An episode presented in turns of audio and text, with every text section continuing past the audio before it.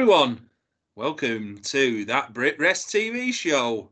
This is Rampage, baby. Boom, boom, boom, boom, boom, boom, boom, boom, boom, boom, boom. It's the show that you've been waiting on.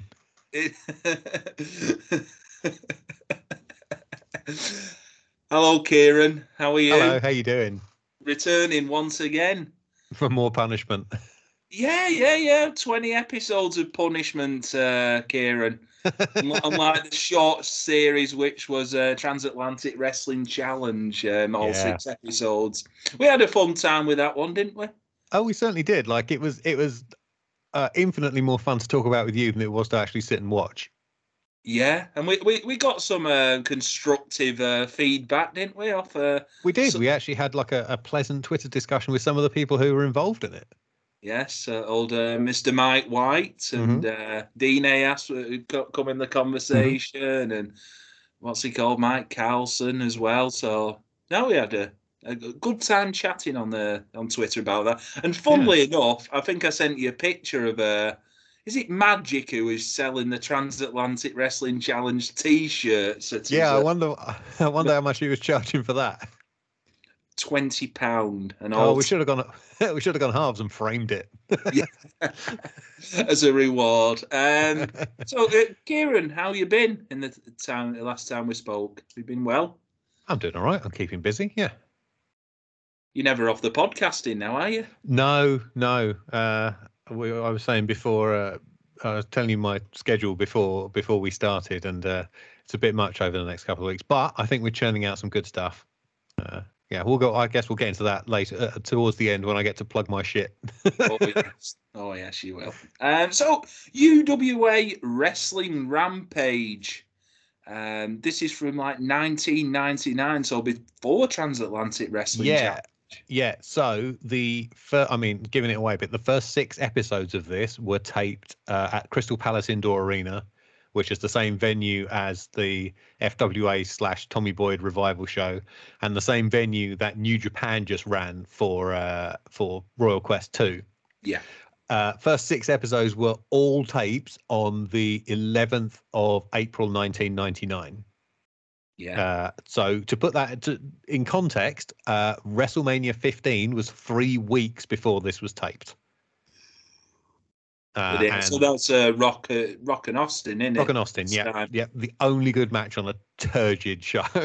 Yeah, there's there's some bad ones on that. Isn't that the one where is it on Hunter turns? uh, I don't remember. I do remember that it's the one where the boss man gets hung. Boss Man gets hung, yeah, that Mhm. one. And I think Yeah. it's the Mick Mick Foley versus Big Show. Yeah, uh, for to, the to fight to- for who's going to be the ref. Yeah, Yeah, Yeah. yeah, this, you can file this under the WrestleManias I've only watched once. yeah. I think it's also it was also one of the first ever like proper DVD releases over here. Yeah, this would have been at the point where we were kind of like transitioning from slowly from VHS to to DVD, I guess. Yeah, Yeah, 99 would have been about right. Yeah. Uh, so with, with with this show, fifteen hundred in attendance according to um, good old cage match. I was thinking that's a bloody good attendance for this. Yeah, it's not bad. Um I'm trying to think who. I haven't looked any further ahead than the the two episodes we're going to talk about today. I don't know if uh, Tiger Mask 4 and Gran Naniwa were massive draws for 1,500 people, but they would have brought in some hardcore fans who would have been watching them on Michinoku tapes. I don't know if, um, I mean, Christopher Daniels isn't the isn't the name that he is today, or even would be like three years after this. So he's not dragging in 1,500 people. Um, I guess it's I don't know. Maybe it was very well promoted. Maybe it was the lure of it being a TV taping. Maybe all the boys that went out flyering lampposts. Maybe it's their families in attendance. I don't know. Yeah. You don't really get to see a lot of these fifteen hundred people thanks to the camera work. hey, you know what? With all these old shows, Kieran, I always expect um, a straw hat on the front row with Ben. But uh, no, I, I couldn't. I couldn't. I couldn't see him there in uh, Crystal Palace. Um, so with this one, commentary is by Ross the Boss Gordon. Mhm. and Steve Morgan. Now, Ross the Boss Gordon, I do remember from, I think he did turn up on the Talk Sport uh, wrestling show near the back end. So Ross Gordon was Ross Hutchinson, uh, who I'm pretty sure was also, if not the promoter, he was certainly the booker of this promotion. Yeah. Uh, along with the guy, I'm pretty sure the guy who's on commentary on episode two is Kenny McBride. They were best mates for years. Right. I wondered. And I'm if- pretty wondered sure he was the other booker. Right. Um, uh, so uh, Hutchinson was uh, he was a pretty prominent figure on the UK scene in the late 90s, mid to late 90s. He was a referee. He was a fanzine owner slash writer. He took over the excellent sucker punch from Rock, uh, from Rob Butcher and made it uh, less excellent, let's say. Uh, he was involved in a lot of promotions uh, around this kind of time, and Steve Morgan sounded a lot to me like future F- FWA commentator Mark Priest, who was Alan Boone. Ah, But yeah. I yeah, don't yeah. know if it was. I'll have to. I'll have to ask him that because um, he might be at Resurgence on Sunday, so I will ask him. Hopefully, he denies it because I have some things to say about his commentary, especially in episode two. My word. Hey, to, to, to be honest, when I've heard um, Booney's uh, like commentary on, I think some FWA shows. Hmm. First time I actually seen Alan, I said, "Your commentary's all right." yeah, I, I've only seen a little bit of the stuff he did for the early for the early FWA TV, and it was fine.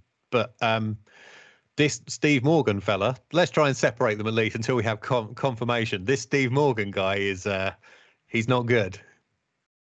So um, the actual host of the show is someone called Dan Berlinka, Mhm. who is actually a former producer for the WWF.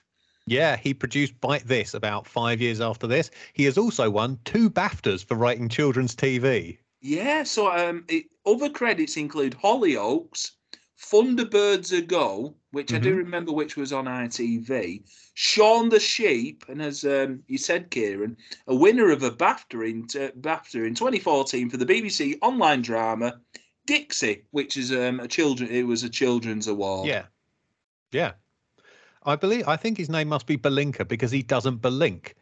There's a link in episode two where his eye he's it, goes for about 45 to, seconds to a minute and his eyes are wide open for all of it.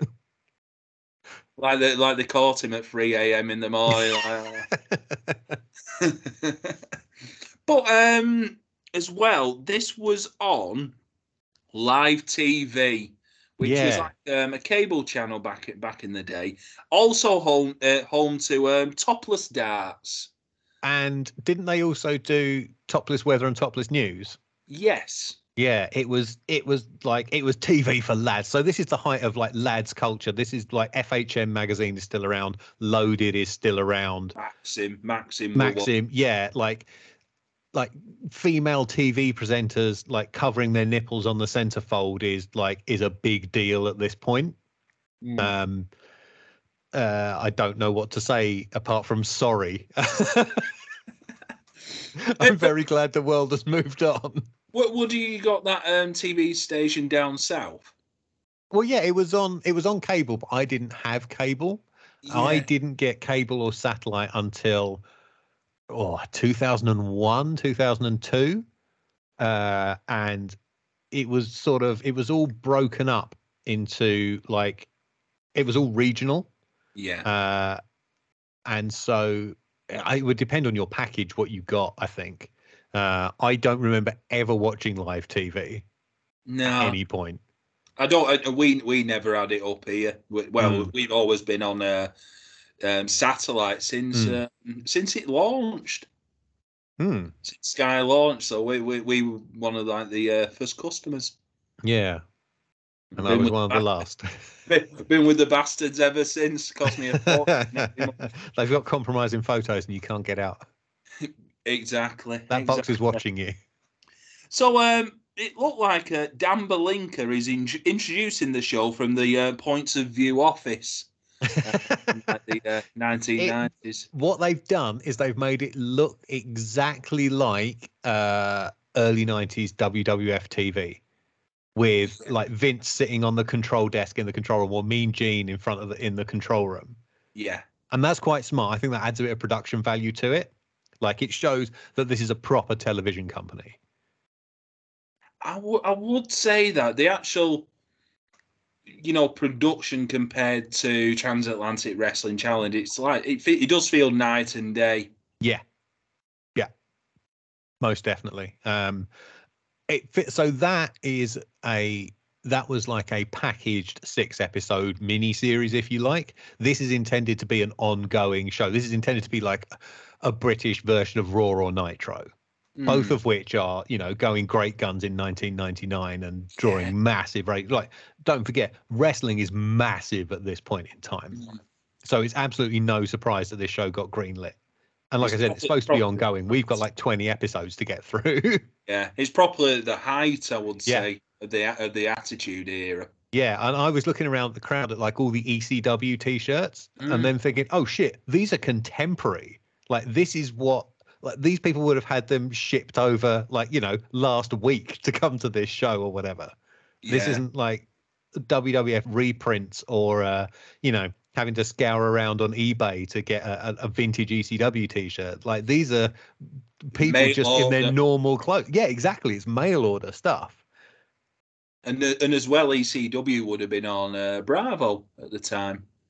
Another channel I barely ever watched. Yeah, And uh, another one for lads, lads, lads, lads, lads, and everybody. yeah, I guess it was. Yeah, it's a it's a wonder Granada Men and Motors didn't end up with like like some. Uh, didn't show. Men and Motor show World of Sport after um, Oh, TWC went down? I think it did, yeah, in the in the in the end eventually, but uh, yeah, no, Or Movies for Men? Maybe that was the channel. It was one, it was it was a shit channel with the word men in the title. Yeah, movies for men. Uh, My dad would watch all them shit movies on the, on like an after on like an afternoon, and when you want to turn over to like something good on ITV, no, I'm watching this bloody this movie. It finishes at half seven, still three hours to go. This shit old war movie you've never heard of. Yeah, starring a bloke out of the A team. Yeah. fucking dead right, Kieran. Um, so let's let's get into um the first match of the show. Well, before that, we've got some setup. So Dan Yeah. Belinka promises us Tiger Mask versus Jason Cross for the Michinoku Pro British Commonwealth Junior Heavyweight title. That's a mouthful. Um, Papa T in action. Uh, Mick, Mc- Mick McManus, hopefully not in action. Uh, rookie sensation Paul Sloan versus Johnny Storm. But first, Sloan's trainer Flying Phil Powers versus Mad Dog McPhee, and uh, who's one of the grow he says one of the growing group of wrestlers who've joined up with controversial manager Steve Lynskey. oh, There's going to be a lot of names familiar to British wrestling fans on this show. Yeah. So we do uh, a quick video setting up Powers as a popular babyface who helps train up and comers, and Lynskey is a, as the dastardly heel with a hair, b a lisp, and c a fucking terrible American accent. When he come out with this American accent, Kieran, like what the fuck? it's, it's Chicago by way of Bridlington. um, uh, we get quick highlights from a Powers versus Doug Williams match from last year, where Lynskey Lynskey throws powder and it backfires, allowing Powers to beat Williams. There's two lines of an interview where Lynskey introduces Mad Dog, an angle shot on another live TV show where Mad Dog power bombs Phil Powers. They say on the 24th floor of Canary Wharf. And I'm like, Canary Wharf is more than one building, fella. Which one do you mean? Um, and uh, unfortunately, Mad Dog speaks, revealing himself to be a bit rubbish at it. This is all in the first three minutes of the show. Yeah. I just uh, uh, when Steve Lynskey come on um, on camera. My name is Steve Lynskey. he was uh, very much going for um, a shit Paul Heyman way, weren't he? yeah. Uh, Phil Powers, an inspiration to folk. Um, that's what I garnered from his uh, his promo, and also that with the uh, 24th floor of the live TV studios, it was during the filming of Catfight. What the fuck is Catfight? Is it is it what it says on the tin? Is it a bit Joey Styles? It it must be it must be must be two topless ladies having a catfight, knowing live TV. Good God. Um. So uh, also, like the interviewer in the back will be um, she's called Jamelia, not the singer who once did um, Superstar, but just uh, a random lady called Jamelia. I think it's Jamila. Jamila, right? Yeah. which is the same name as one of my friends, and thankfully my friend is nothing like this woman. So she's going to be our like uh. Uh, is it was it Sophie Blake from? Uh... she's our Sophie Blake slash Mean Gene. Yeah. um, Mad Mad Dog McPhee. He had a proper like West Country accent. Oh, did he? I didn't pay attention. I just I just realised he wasn't very good at talking. Um, he supposedly also loves livestock and carries rabies. Um, from from the announcement. You paid far more attention to this than I did. I know. oh, and also his fucking uh, his entrance theme, which was ow, sounding more like a screeching cat than a wolf. I I sort of expected the wolf pack music to start up after every time I heard that howl, and then was disappointed when it didn't. So allegedly, Phil Powers versus Mad Dog McPhee, our opener here, is the first British match to be nationally televised in over a decade. They might be right. I don't know. Ask John Lister. Um, our ring announcer looks like he's in a Judas Priest tribute band, and he gives Mad Dog a very long, very silly intro. His intros are very weird. They are, yeah. Standing a formidable six feet and one inches tall, and bringing to the ring 235 pounds. All I've got to do is shave my head and put my leather jacket on, and I can do his job. I don't know if he'd ever done wrestling before. I wasn't sure. Oh God, that was an absolute nailed on impression there. there is one he does later on that I wrote down word for word, and I can't remember where it is. But when we get to it, I'll see if I can do it in his voice. Um, Phil Powers is um, UWA's Mr. Nice. Yes, I believe he's also UWA's Mr. Owner, uh, in that he still promotes shows under that banner to this day. Yes, um, I, I, did spot their um, Twitter handle on Twitter. While it's been uh, well, I say to this day, the last one I can find a record of was March 2020. Ah.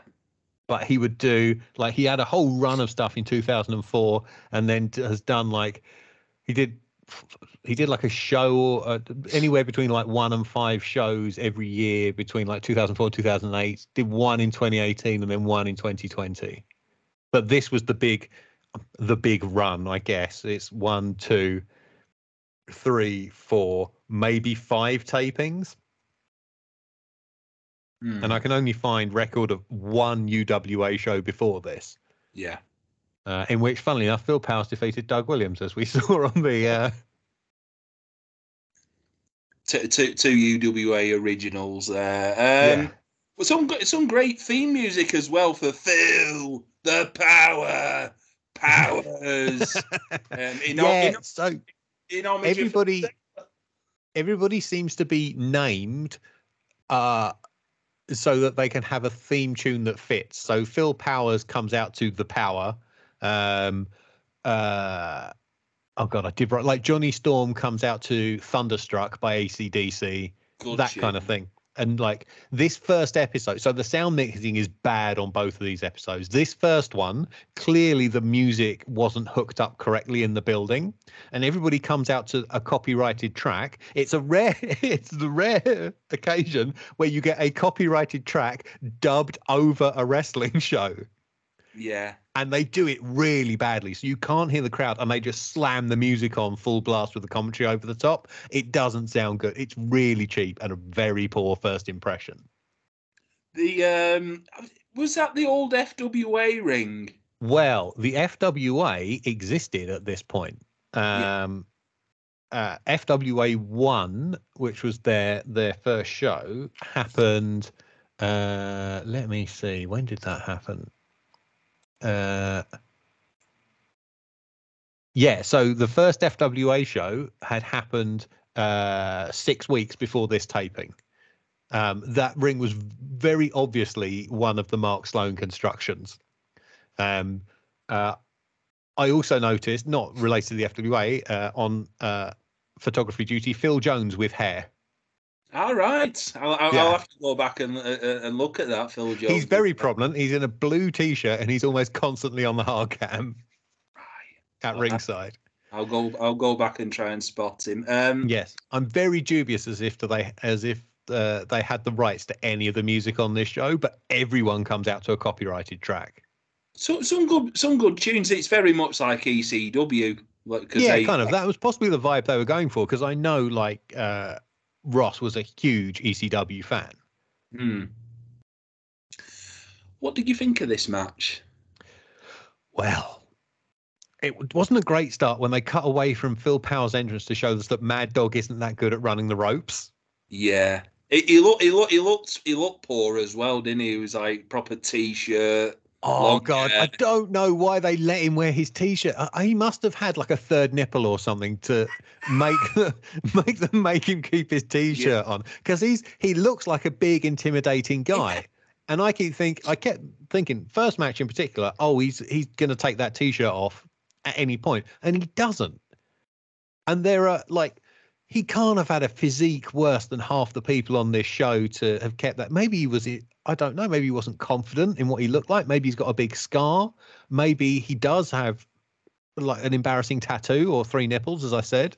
Um, I don't know. Um, he shows bad instincts for everything, though. Like he he attacks before the bell with this terrible clothesline. He does more of his bad rope running. He generally looks green. He's about a year in at this point, as far as I can figure out. Right. He does a dreadful sharpshooter. He picks the wrong place in the ring to try a suplex and like pretty much like bumps Power's ass on the ropes when they land. Um, uh, Powers comes back with a neck breaker, a top rope drop kick, a couple of suplexes before Lynskey distracts him, allowing Fanny McPhee to almost kill him with a German suplex. Would you trust Mad Dog McPhee to give you a German suplex? Fanny McPhee. Uh, yeah. Uh, Powers can't be fucked selling the follow up leg drop low, and he fires off a bunch of kicks and chops and a rolling shoulder shoulder block in the corner. Uh, Dog avoids top rope somersault, nothing, but Powers still gets a small package for the pin. Uh, Dog was exposed immediately, and Powers just had to try and keep this together. Just try and work around him. Yeah, and Phil Powers is a very particular type of wrestler. I'm not sure I can put. I've seen him a bunch live, and I'm sure you must have as well, right? you know what? I've never seen him, but I would guess is he someone who'd work like a Premier Promotions that sort of uh, thing? Less, uh, le- a little bit of Premier, but he's kind of, I don't know. He's very like crowd pleasing baby face stuff, but like holiday camp baby face, and like. Yeah. He's not a guy for the hardcore fan, but he works well for like your average person who goes to a WAW show. Dean Allmark. Yeah, but n- not I'm very sorry, Phil, but not no. as good as Phil. Like Dean Allmark has crossover appeal into more yeah. hardcore fans, I think. Yeah. Uh, whereas um, Phil Powers is very much the family crowd. Hmm. Um, I don't think he's a television wrestler, particularly not on the on the evidence I've seen so far here. Yeah. Um. Yeah. This match was poo. dog poo, you may say. Dog poo, mad dog yeah. poo. Uh, so Jimmy, Jim, I'll I'll just call her Jamelia. All right. Uh, is in the back with the human egg, Paul Slow. Before we get into this, can I apologise to Sophie Blake? yeah. because she was much better than Jamila here, who was like, We've just seen your mentor Phil Powers bit Mad Dog. What influence has he had on your fight? That is legitimately how far she spoke largely her accent and her exact wording. What influence has he had on your fight? And Sloan, of course, cuts a boring promo in response. He's not very far in. I think they say it's his third match ever we see on TV. Oh, my word. Don't put anybody on TV in their third match. Man, you we said last time when it like Nikita was like that was in her first and second matches, yeah. yeah. Again, don't do that either. Crazy. Mm. Um, so um, de- uh, we're going back now to Dan Belinka in the uh, Crime Watch studio presenting what he does. He even sounds like a Crime Watch presenter, doesn't he? I hadn't twigged until now, but you're right. yeah, I half expect him, Kieran, saying, "Don't have nightmares." Here comes Big Papa T. Don't have nightmares. we'll get into him later. Big yeah, we will. But oh dear. Um, adverts now. Um, yes. So we have adverts for unblocking a bog I can say Darth Vader cleans the bog. Uh, a fit Bolland can help you get an MG. People in a cafe talk to the narrator. Have your tarot cards read over the phone for a quid a minute, and here comes Judge Judy. Uh, what's it? Motor Finance Direct, which looks more like a porn ad than a car ad. it does, doesn't it? Yeah. Um, She's off to seduce a young lad down the tennis club with her with her great finance deals on an MG. Yeah. Uh, sportinglife.com, which is still going nowadays. Is it? Uh, yeah, it is. Still going. wow. And Mystical Tarot. Fucking hell. Bet some poor fucker ran that up, didn't they? Probably. Oh, they should have done a gimmick one of the wrestlers ringing up to find out if he's going to win his match. Well, I, I was thinking other things. I'm getting the word nonce. oh dear. So uh, after the adverts, we're back with Mick the Boot Polish McManus uh, coming out as the UWA chairman. yeah. Um, I thought this uh, this is like the furthest away interview going. Like Oh where- God. Yeah. he comes out, he doesn't get any further than the stage. So there's a whole ramp that goes down to the ring. He doesn't get any further than the stage. He's accompanied by Kenny McBride and some random woman. And he is interviewed by the ring announcer from a distance of no less than 75 feet. what do you think? They should have put they should have put the mics down and gone, Mick, what do you think about the next match? Mick McManus, were you ever were you ever a fan of his? Um, I, so I got into wrestling too late for Mick McManus, but he was what my gran and granddad would talk about. My Yeah. granddad, by the way, looked a fair bit like Mick McManus, down to the hair color. that that man that man died in his late seventies with a full head of black hair. um, and then I had to shoot some stuff with Mick McManus when I worked for the FWA Yeah. because um, the guys at the wrestling channel, like when they found out he was going to be at, um, he was sort of nominally FWA commissioner as well. And Yeah. I mean, the people who were on this show should have realized that that was a bad idea. And when the guys from the wrestling channel found out that he was going to be on that show, they're like, "Oh, can you get him to like do? It would be really great if you can get him to do some uh, little intro stuff for us. Like, just say you're watching the wrestling uh, channel uh, on Sky Channel Four Two Seven. I don't know how many takes I did with him, but he couldn't remember the number, and he would keep saying four seven two. He couldn't do it. Um, ironically, the wrestling channel would later move to channel 472, and I don't think they ever used it. Should have kept them. Did you keep yeah, them? so I've never, I don't think I've ever seen a full Mick McManus wrestling match.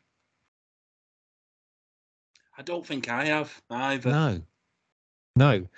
But he's out here. He says, uh, if any if any wrestler or promoter has any moans, they come to him. He'll sort it out, and his word is law. uh, with that many syllables in it. Uh, they also do a quick interview with uh, with him outside the building, talking about the exciting matches and the new faces that people are going to see. He doesn't believe a word of it, but having like a legend like that pushing the future of the business is a good idea. I just Yeah. think that what he actually said didn't really help the cause. Yeah, I, I would say it's it's very similar to you know rest in peace NXT UK, but they brought Johnny Johnny Saint, didn't they? Yeah, he was like a like a figurehead, and Yeah, and much like Mick McManus here, he need the like the commissioner needed a mouthpiece to make what he says, what he's allegedly ruling, make sense. yeah. We'll get to that in episode two. So um, match number two now, too far gone, yes, uh, which was Steve. Was it Steve Morocco? Steve and, Morocco and Paul Terrell. and Paul Terrell. Paul I've seen both these men live. Paul Terrell. He's the one who sets himself on fire and all that, isn't he? Was he? what? No, no, that's Paul you Travell. think Paul Travell? No, they are very different wrestlers. Oh, no, I got I got the names mixed up. Sorry about that. uh, versus the Death Squad, which was Iron Duke Lynch and Mark Myers with the tiny girls from Sheffield. Who the fuck are the tiny girls? I don't know, cheeky girls before the I've got time. no idea. So the Death Squad, the the the ring announcer makes a mess of their intro as they come out to a sped up, badly edited version of "Smells Like Teen Spirit," accompanied by the Tiny Girls, who appear to be seventeen about four foot nine and dressed in pink miniskirts. What are they doing with a Nasty Boys tribute act? Who apparently are the baby faces, if you go by the reaction. And then uh, I called him, I found out he was called Iron Duke Lynch. I called him Blonde Mullet Squad at first. He grabs a mic and says, It's been a long drive from Sheffield. I'm not going to do the accent because I'll get punched.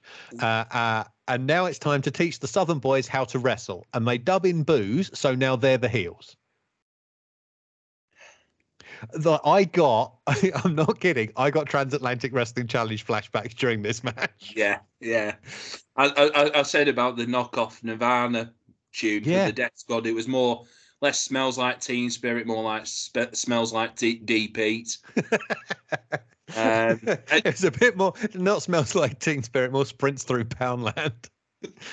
um, I did mention the serious mullet action on the Death Squad. Some cracking mullets on there. Well, uh, so Mark the Hammer Myers, he sort of has a proto mullet. So it's sort of a, he kind of looks like if Mike Awesome couldn't be bothered to grow out his mullet. Whereas Iron Duke Lynch, like he's fucking, he's just Brian Knobbs. Yeah, yeah, yeah. He looks just like Brian Knobbs. Probably um, smells as much as Brian Knobbs. He probably does.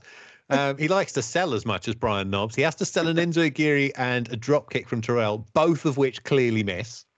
Um, did you get what Mark Myers' uh, chokehold were called? The tear jerker. Oh Christ! So it's the one where he literally like throttles them in like uh, midair. The oh, the, the yeah, he does like this the Great Khali Tree Slam thing, isn't it? yeah. Kinda, yeah. yeah. So, do, are there, does anybody actually make a tag in this match? Right, I'm gonna read. I'm just gonna read you my notes. Yeah, go ahead. So, Lynch has to sell these moves, which very obviously miss by at least six inches each. Both partners come in, and the big lads flatten the goners. Somehow, it's now Morocco versus Miles, with neither team having make a tag.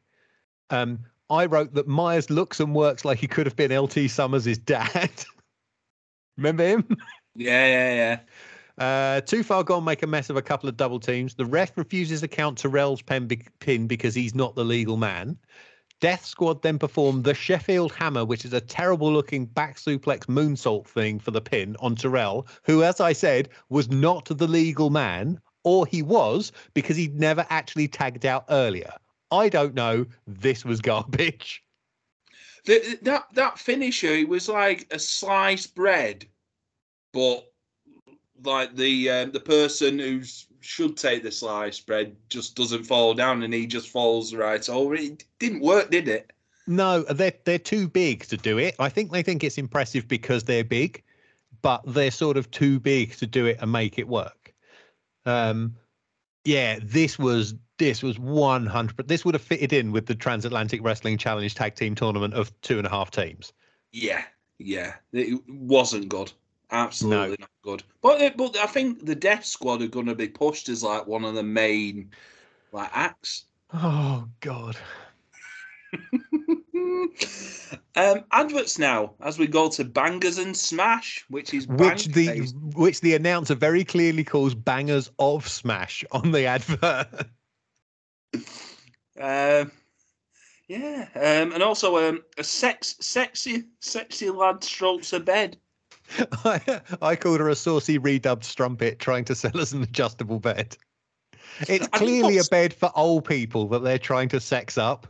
Yeah, like buddy, um, adjustable bed. Yeah. Yeah, um, burglars and dog racing as well. Yes. That promo, God, that promo for the Greyhound racing from Romford was one of the worst edited things I think I've ever seen. yeah. It hurt my eyes to watch it. Th- thing is with uh, dog racing, the only time I ever really got showed on national TV was the TV trophy on um, a late night sports uh, show called Sports Night on BBC One. Generally, Okay. generally, it's just like shunned away on like nondescript channels on um, on Sky. They, they do actually have its own. Um, it actually has its own channel now, Racing Post Greyhound TV. For those uh, listeners, who uh, and, and, and how often do you watch and bet on that? To be honest, not really much. Oh, Never really bet on dog racing. hmm. But you'll funny. notice he didn't say never, listeners. Yes, yeah. No, Hey, listen, I, I, I bet on fucking everything. Two flies going up a wall. bloody lot. hey, never mind Ivan Toney getting done for his 232 bets over seven years. I've probably done 232 in a month. Uh, as long as they all come in. Uh, well, um, match number three now, as Mm. we have. Uh, for the, well, what what's that championship called? The Michinoku. So it's the Michinoku Pro Wrestling British Commonwealth Junior Heavyweight title. I was thinking, did um, who's it all? This dirt bike kid. Uh, quite possibly. I think it was also part of uh, the J Crown that Great Sasuke and Ultimo Dragon held before the WWF realized one of their belts was going to show up on WWE, WCW TV and got it pulled. So it's one of them belts, basically what Ultimo Dragon had in his. Uh, Yeah, yeah, He's I do believe it's one of those. Yes. and so it's Tiger Mask number four Yeah. versus uh, Jason Cross. Now, Tiger Mask number four. When I looked up his name, um, I didn't. It's Yoshihiro Yamazaki. If Yeah, that's it's it. the it's the guy who is still Tiger Mask to this day in New Japan. all right. He is the man who's had the Tiger Mask. So the first one was Satoru Sayama, then you had Mitsuharu Misawa, third one was Koji Kanemoto, and the fourth one, who was uh, Michinoku Pro, owned the gimmick at this time, and they put uh, this Yamazaki guy under the gimmick. His name was not known for years, um, and he is still the guy who is Tiger Mask to this day. Um, he was very bad when he first started. Yeah. He has got better. You would hope so after 25 years. Um, but I still don't think he's great. The best thing about him is his music, and he doesn't have it here because it's a New Japan production. Yeah, it's um. So he's he's the longest reigning Tiger Mask, isn't he? Yeah. Basically. Yeah, because Sayama took the mask off and then put it back on later. Right. Um. How, how long did the others last? Like maybe a year or two, or Uh, so um, Misawa was only a, uh, a couple of years, maybe three years. Uh, and he voluntarily unmasked in the middle of a match as as like part of the match like to show that he was going to be serious and be a, a proper wrestler and kanemoto i think also might have uh he i think he quite famously hated doing the gimmick and he also voluntarily voluntarily unmasked and then sort of went on to wage war against masked wrestlers in new japan right. um, which i think is quite a cool gimmick whereas this guy knows which side his bread is buttered he's happy to be tiger mask and uh he's still going today Probably as well. It's still a marketable thing. Yeah, yeah. Kids love it. I mean, it was based on a it was based on a manga and an anime. Like it's a it's a it's a like Jushin Liger. It's a character from outside of wrestling that has just become synonymous with wrestling. Is now mostly just a wrestling thing. Hmm. Uh, Jason Cross. Um, Mm-hmm. He comes out to some Scatman music. I don't know if it was. Yeah, he's covered in Union Jacks. He's from Wales. Um, he had done a couple of tours with Michinoku Pro, uh, during which he denied being under the mask of White Bear, despite being under the mask of White Bear. Yeah, yeah, no, I, I actually got that on my notes here. Uh, Jason Hmm. Cross, um, he's um, done a lot of work recently in uh, the Knights promotion in WAW. He competed in he competed in the same Rumble as Grant Holt that year. Grant Holt won the WAW Rumble, um, and, and, and as you mentioned, Kieran uh, wrestled as White Bear in uh, yes. Michinoku Pro. So Yeah, he, he was. a, he- proper seasoned athlete. Yeah, and he was one of the guys I, I seem to recall in like th- this like mid to late '90s period who was sort of held up as being like one of the best British workers. Like you've got a lot of them on on these shows. It's people like him and Doug Williams and um, I'm blanking on some names here. Johnny Uh, Storm have been one, wouldn't Yeah, but Storm's still quite new in his career. Uh, I mean, you would have included uh, Kerry Cabrero shows up next week. He was Mm. on that list. I mean, even Phil Powers to some extent. Like they were the guys who were kind of keeping the work rate going in the dark days of, of British wrestling of the 90s. Yeah. Uh, Tiger Mask, however, is uh, the man who delivers the kick tiger suplex, whatever the fuck that is, according to the ring announcer. Kick, What is a kick tiger suplex?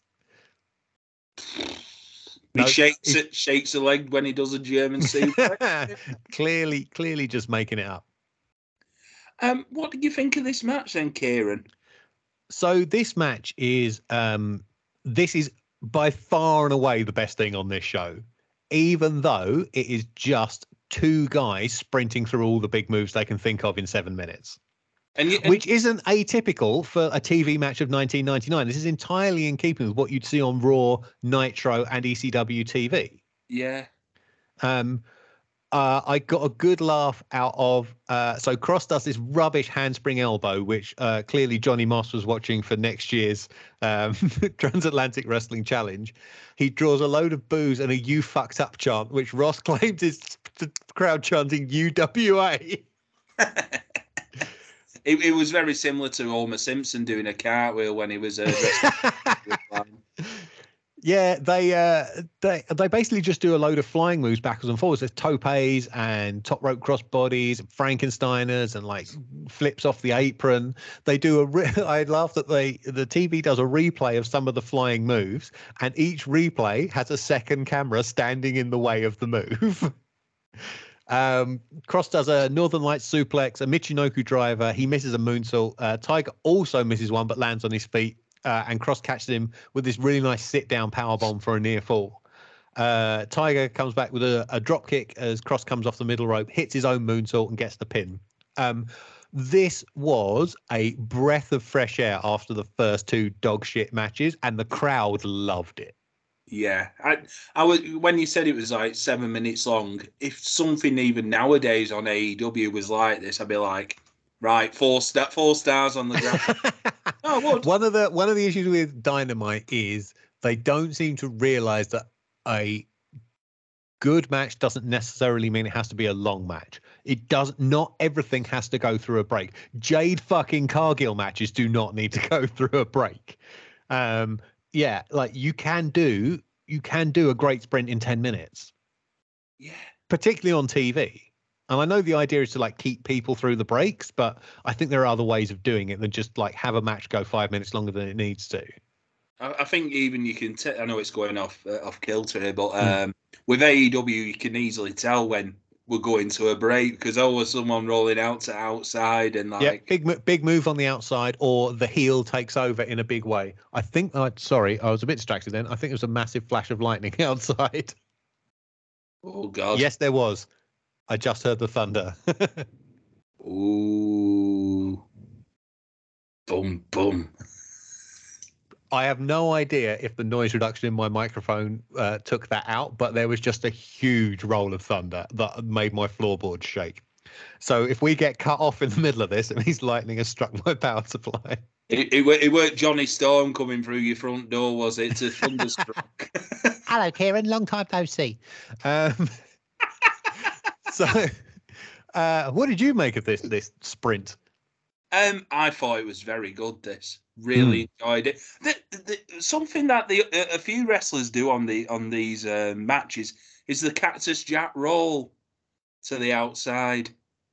Oh, yeah. So it's it's more commonly called the Liger flip. You mean you mean off the apron? Yeah, yeah, yeah. Yeah, it's more. It's yeah. I can see where you're going for Cactus Jack. It's it's generally kind of accepted as being more of like a like a Jushin Liger move. Um, but yeah, it, it happens. It happens on this show, and it happens on the next episode as well. And also like the um the great like tope that um Tiger Mask Four does. It's very similar to. I'm trying to think. Someone does it on um, AEW, which is it's like a bullet Yeah, where they just go like head first into the actual opponent. yeah. Fucking that. To be honest, it's probably it is probably the best match we will see over these two episodes. Yeah, quite possibly. Even though it was like it was entirely bereft of any sort of selling or psychology, it's just a bunch of big moves. But again, it's 1999 wrestling TV, and that is what is good on 1999 wrestling TV. And apart from like Cross's uh, terrible handspring elbow, like it's all pretty well executed as well. Yeah. Um, so next up we have a Gran Nina- Naniwa interview, which is basically Yeah. shouty shouty. I'm the strongest. Yeah, so he, uh, I, I wrote Gran Naniwa promo, sort of. Uh, a Japanese man in a suit introduces him.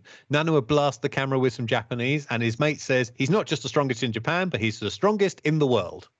And he is going to wrestle Kerry Cabrero next week. Yeah. So they actually announced then a 10 man TV title tournament. Which is um, actually a gauntlet match. Which is actually in a goal match. Yeah. Yes. Uh, so here, here are the competitors. It's uh, Phil Powers, Doug Williams, Paul Sloan, Johnny Storm, Mad Dog McPhee, Kerry Cabrero, Christopher Daniels, Danny Royal, Big Papa T, and Stevie Knight. And oh my God, do I ever want to see Chris Daniels try and wrestle Big Papa T? More on him in a minute.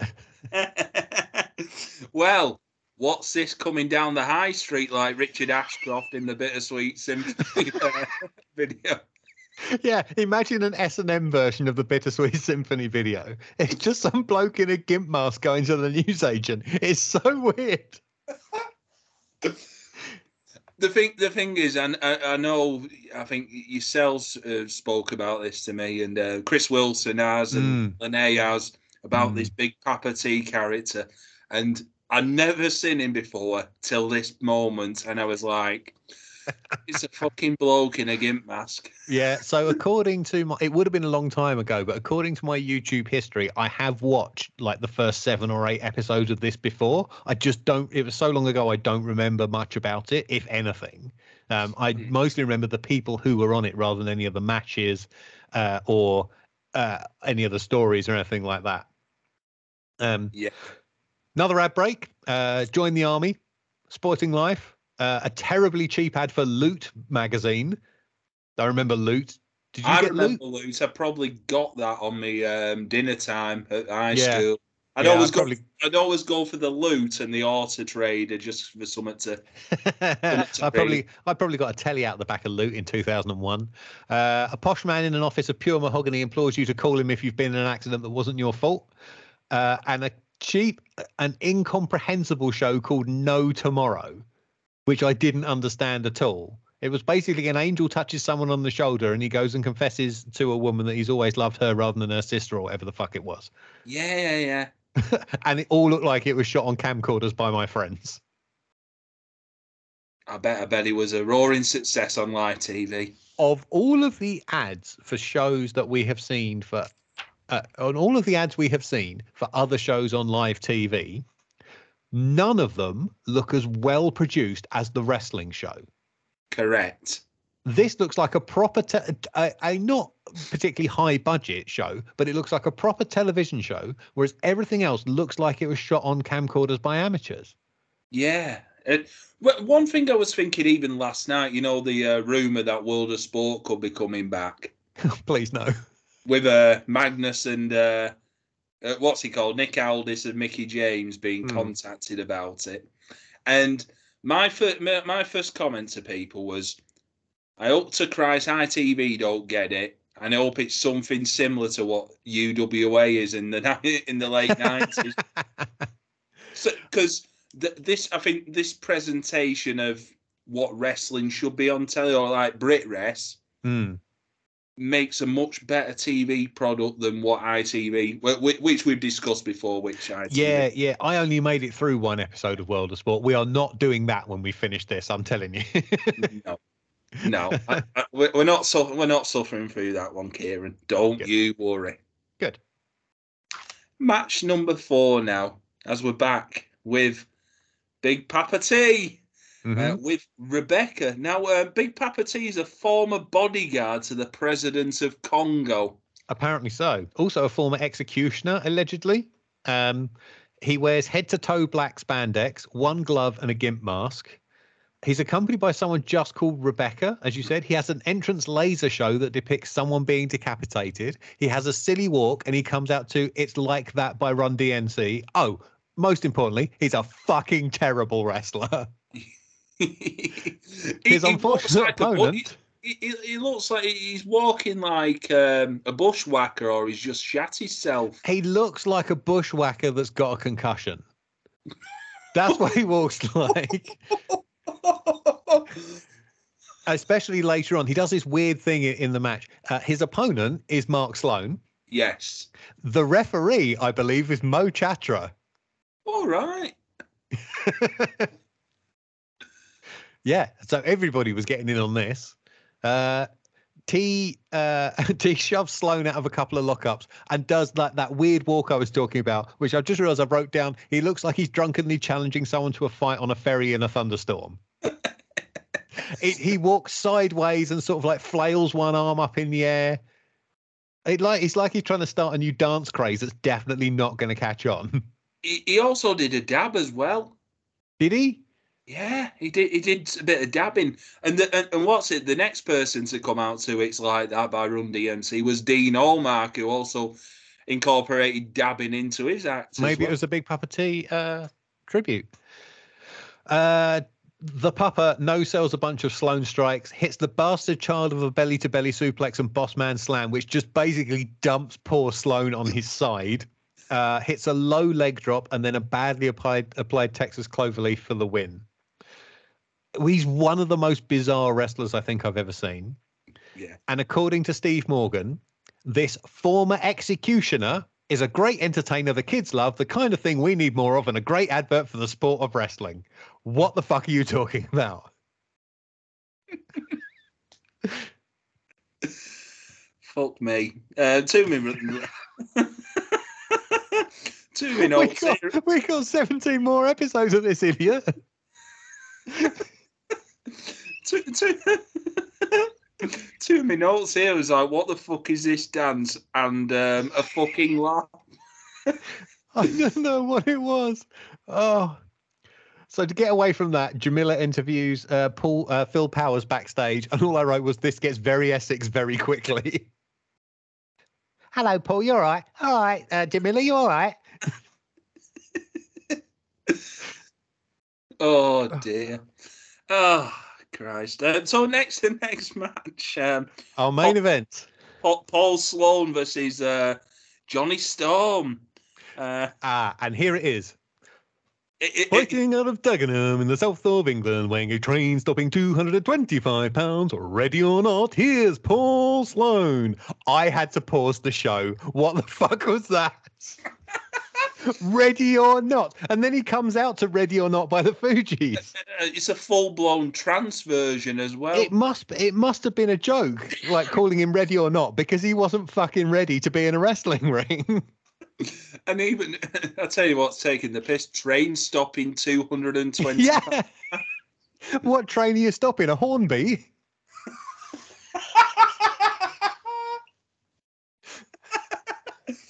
oh fuck me! And out comes the man with the thunderbolt, Johnny Storm. Yes.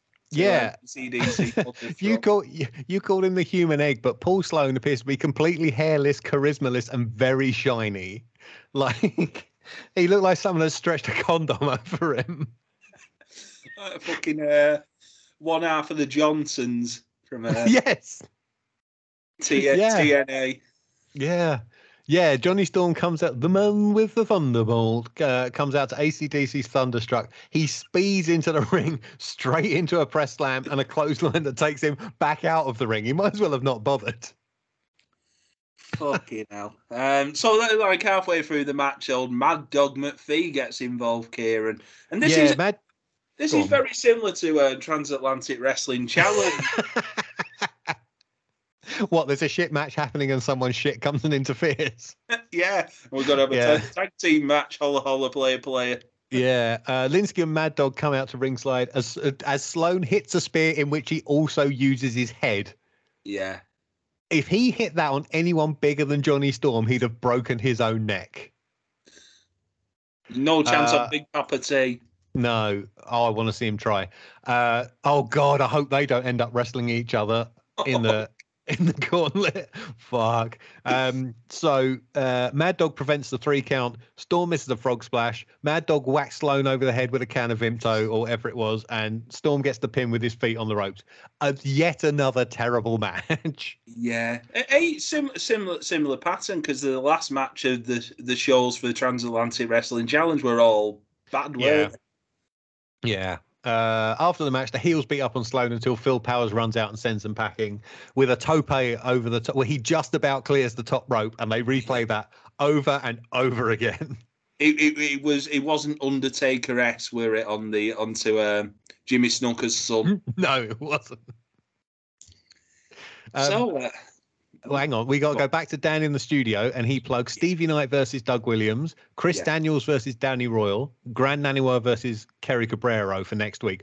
All of which have to be better than the shite on this show. Uh, and then we go back to Jamila with Mick McManus. Quite a situation we got here, Mick. Well, not really. We'll have a tag match and we'll do it right here next week. He just underplays everything. Yeah. There's four blokes fighting in the ring. Mick, what are you going to do about it? Yeah, it doesn't really matter. Tag match. Tag match. Yeah. Yeah. Teddy and, uh, McManus.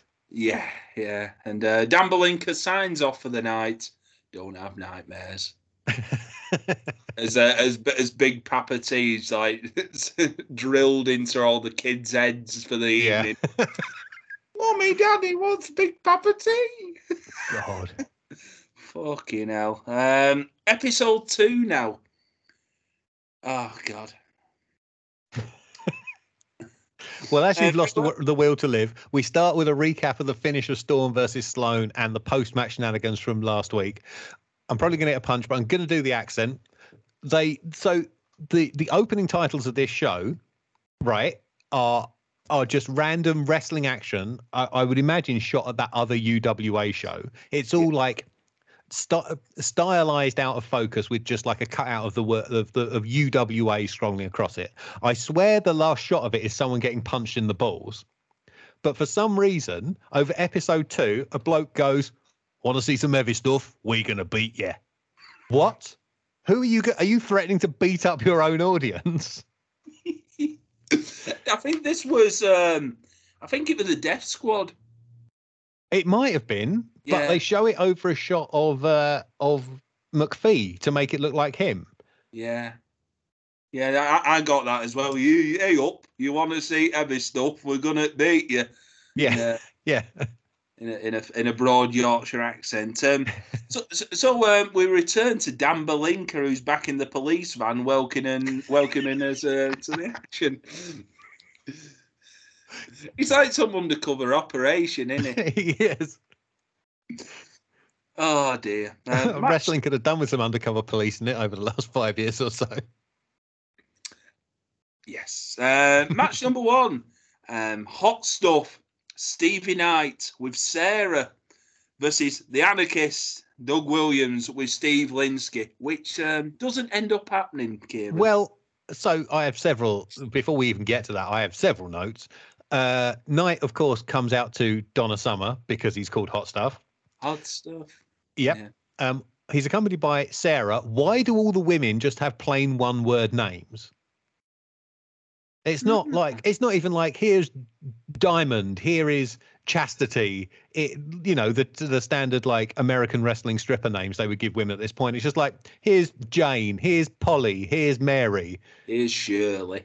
Yeah, how, exactly. how, how comes a Big Daddy tribute act? uh, Steve Morgan claims that Sarah is Knight's little sister as he gives her a kiss on the cheek, which I thought was quite funny. And Kenny McBride, who is now on commentary, uh, claims Knight is an athletic innovator. And I was like, what? The Stevie Knight I worked with got over on character, wit, and charisma. He was not a moves guy by any stretch of the imagination. I, th- I think, um, like it, we've seen Stevie Knight on this. I probably got that um, vibe as well, Kieran. Yeah. Um, uh, because he's the anarchist, Williams is, of course, out to anarchy in the UK. And this was the point where I realized everybody must have been named after a popular song they could have as their music. Heel Williams gets a pop. Uh, and then Lynskey and his terrible accent come out and tell Doug he doesn't want him wrestling this match. Stevie Knight isn't good enough. Uh, and he wants Williams to be saved for Christopher Daniels. If Doug wrestles this match, he won't get paid, apparently. Uh, I think I think here as well, Steve Lynskey's um, sort of morphing into uh, Peter Kay. Pull off into paradise. Uh, yeah. Uh, yeah, so uh, Lynskey persuades Knight not to get in the ring, and we go to a split screen of Mick McManus and a random woman, and a very young, very thin Jody Fleisch appears with long hair.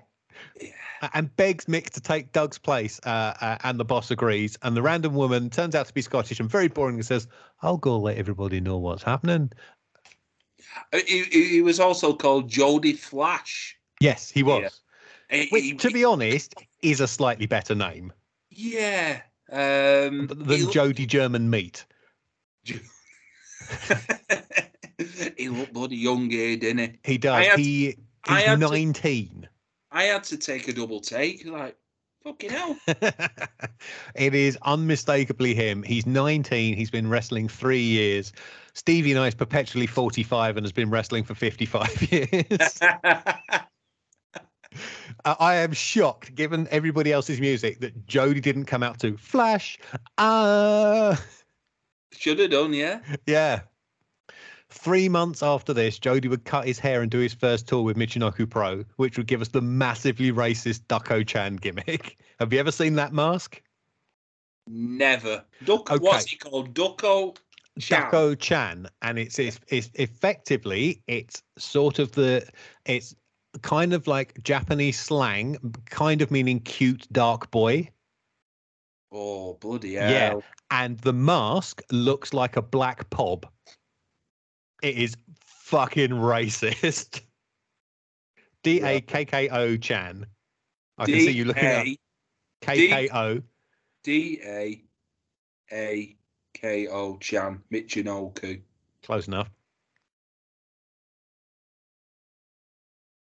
Um, what what what do you think of this match anyway, Kieran?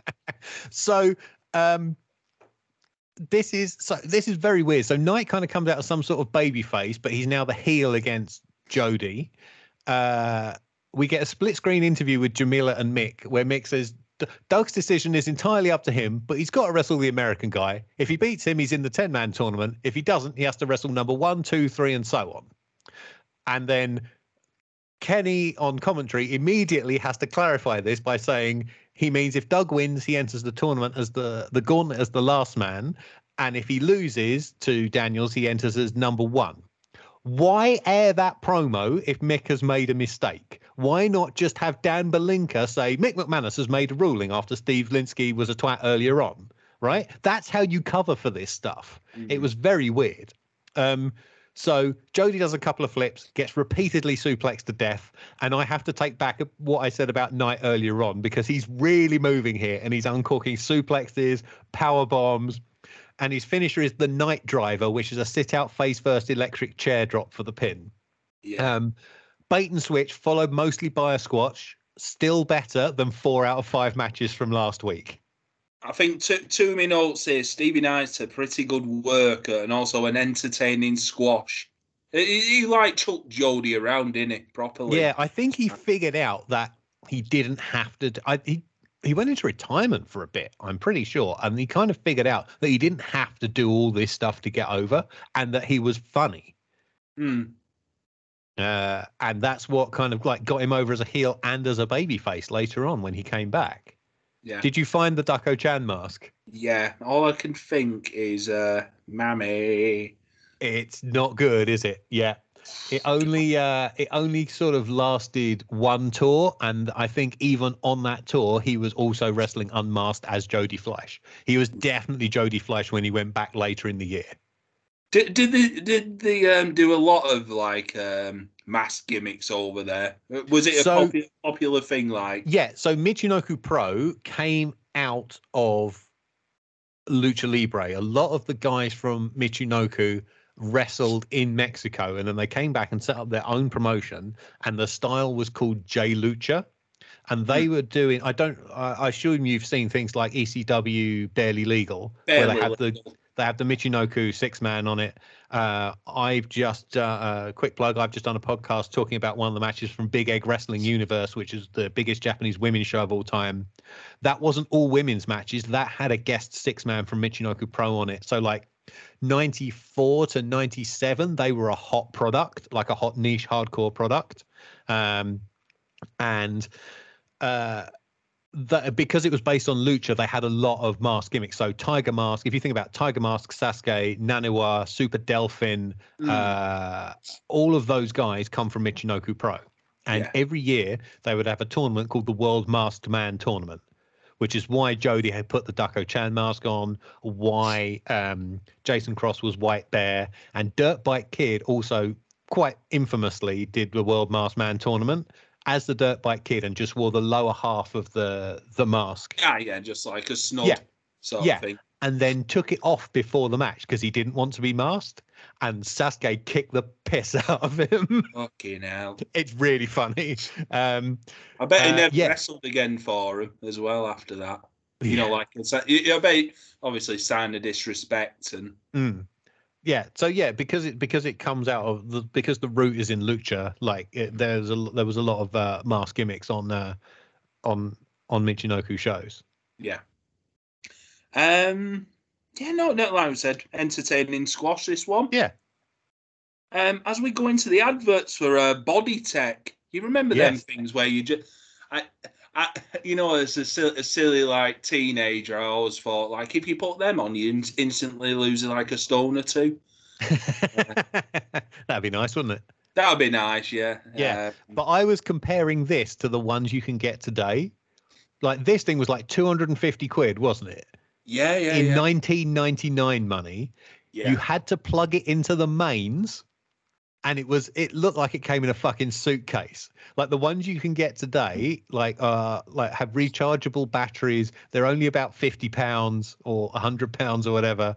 Um yeah it just it looked like you were setting yourself up to just basically electrocute yourself. Yeah. Um, you can also win FA Cup fa- Cup tickets from Danny Kelly, and Yes. there's also uh, lie detectors, which uh, lie detector and more ambulance chasing lawyers lie detectors um being advertised during a wrestling show. So the Brit wrestler- i hadn't even thought of the irony of that is it fake no uh, Jesus Christ. Um, Jamelia in the back uh, supposedly wants to um, set uh, get her hands on the fallen angel Christopher Daniels with her. Yep, he is the best promo of the show so far, and he's not even trying. This wasn't even a good Chris Daniels promo, and he's left everybody else who's held the microphone in the dust. And this is basically the era where he could have been the higher power. that is such a ridiculous idea, isn't it? Like, It was who is this fucking nobody from the Indies? Well, he was doing metal then. Fine, that's even worse. Who is this jobber from Metal? Yeah. It's- I mean, they could have got Loki as well. He were also doing metal at the time. The higher power. it's me, Austin. It was me all along. That is, oh, you've nailed the voiceovers today, Kieran. um, Chris Daniels, um, Mm-hmm. Yeah, he's probably a 15 year vet at this stage. I was just looking. The earliest match I can find for Chris Daniels is April 1993. So he's six years in at this point. Jesus Christ. Yeah. Thir 30, yeah, 30 years next year. So Yep. he's, Yeah, he's got to be doing now- a 30, 30 year tour, hasn't he? It wouldn't surprise me. Uh, he wrestled a month ago. Like he's 52, I think. Yeah, 52. Um, Yeah. Always been a consummate professional. Like he's one of those guys you can you can always rely on to have a good match with anybody. He will make anybody look as good as he can and get himself over at the same time. He just knows how to do it. When I saw him at uh, 1PW the other month uh, against Karen Noir, even Mm. though he, you can tell like his knees are knees are shot, um, Mm. he, he still he still had a very good one of the best matches on the card. Oh yeah. Yeah. Um, so match number two now: Kerry Cabrero versus Gran Naniwa.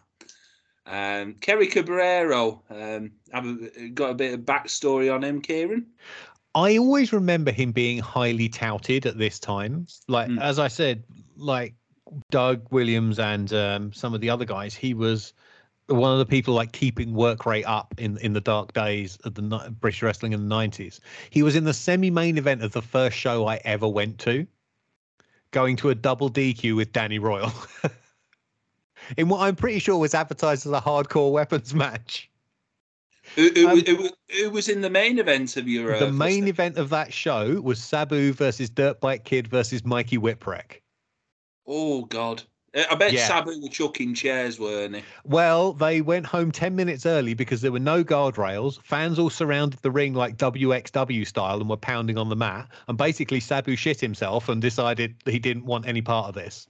Right. I also remember Dirt Bike Kid got hit on the back of the head by a flying melon thrown by somebody in the crowd. Fucking hell. yeah. Oh, Yeah. get that security. Well, so they had a fans bring the weapons match. One guy turned up with a VCR, and somebody else turned up with a fully decorated three foot Christmas tree. the, the the only thing I've seen Strange brought for, for fans bring the weapons match, like buddy, uh, oh no, it was a Lego match. Fans bring the Lego, and uh, they brought like a Lego dildo. That. That sounds like one of the God. Even if used for its intended purpose, that's one of the most painful things. Never mind a was- weapon. it, it was uh, Addy Star versus JD Boom, and like JD Boom was a terrible wrestler, but the the with with the weapons and everything and all that were going on, it oh, it were a fucking laugh. I think at the, what was it now at Progress where they did. Was it? Oh, sorry to say his name, Jimmy Havoc and Paul Robinson, where someone brought like a grandfather clock. I was at that match. Yeah, Yeah. somebody brought a grandfather clock. Yeah. I th- have I mentioned on this show before? I used to be the weapons buyer for the FWA in like You did, 2003. yeah, yeah. Yeah. And weapons that I contributed to matches included uh, my old PlayStation 2, uh, my old VCR that nearly killed uh, Raj Ghosh when uh, Ulf Herman just casually threw it over his shoulder out the ring and it missed Raj's head, who was crawling around on the floor by less than an inch. Um, what else? Uh, Dreamcast keyboards that were two for a pound in uh, Poundland, and the famous Garden Gnome that got smashed over the bollocks of Solid Gold Scott Parker. I bet you got some looks when you went to the buddy local B and Q. Oh, they well, they don't care. Like, what are they? What are the people in B and Q care? I'm just giving them money. A garden gnome, barbed I'm wire. giving- I'm giving them money and then trying to claim it back off Alex Shane. That was the hard part. that was an hardcore match in itself. Yeah. You lost by submission every time, probably. with that much uh, this this match, um, well, Steve Steve Morgan on commentary says, "Oh no, not another japping panto." Yeah. This was where I wrote, fucking hell, Morgan, you racist prick. Yeah, And he does it at the end of the match as well. We'll get to that. But yeah, like, come on. Not Why is me. there a topless child in the front row? Did you see that? I didn't see the topless child. No, when Cabrero comes out, he's sort of he's sort of slapping hands and sort of like being the bad guy. And there's this like topless nine year old in a pair of red trousers, like leaning over the barricade, trying to get where are your parents? Where is your shirt, young man? he weren't like Tango Man's son or something. This this match, I would say, very similar to the uh, Tiger Mask match. Um, yeah, kind of. of It was stuff. yeah, it was like the the power sprint like that one. Um so Nana was playing the cowardly heel, but he was much better as being an underdog babyface. Like in Japan, there's a type of match that was named after him, which is the Naniwa style elimination match, right. which is the pin submission or over the top rope variation they do in New Japan main events a lot. And it's because of how he performed in a Michinoku Pro one, where he was like this lone little crab left against four dastardly heels, and he almost wins. Um, yeah, I was a big Gran Naniwa fan who unfortunately he died in 2018, I think, at the age of 32.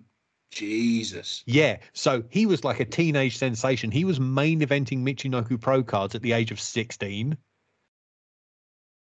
Yeah, he was he was really good. You don't get to see much of it here, unfortunately, because it's not the ideal environment for him.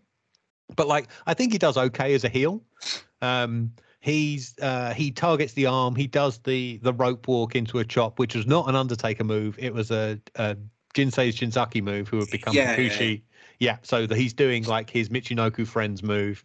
Um, he has more character than the rest of the roster combined so far, just in his body language.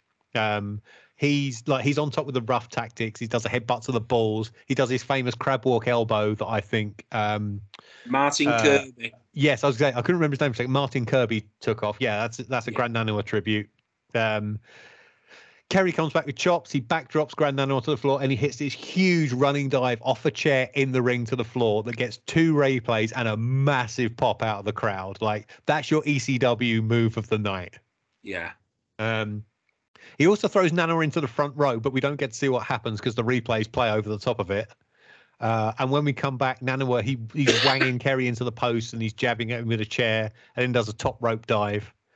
Uh, what happens? They go back inside. Uh, they fuck up and then repeat a, char- a corner charge spot, ending with Kerry gets his foot up in Naniwa's face, and then he hits the sky high, which they call a flatliner for the pin.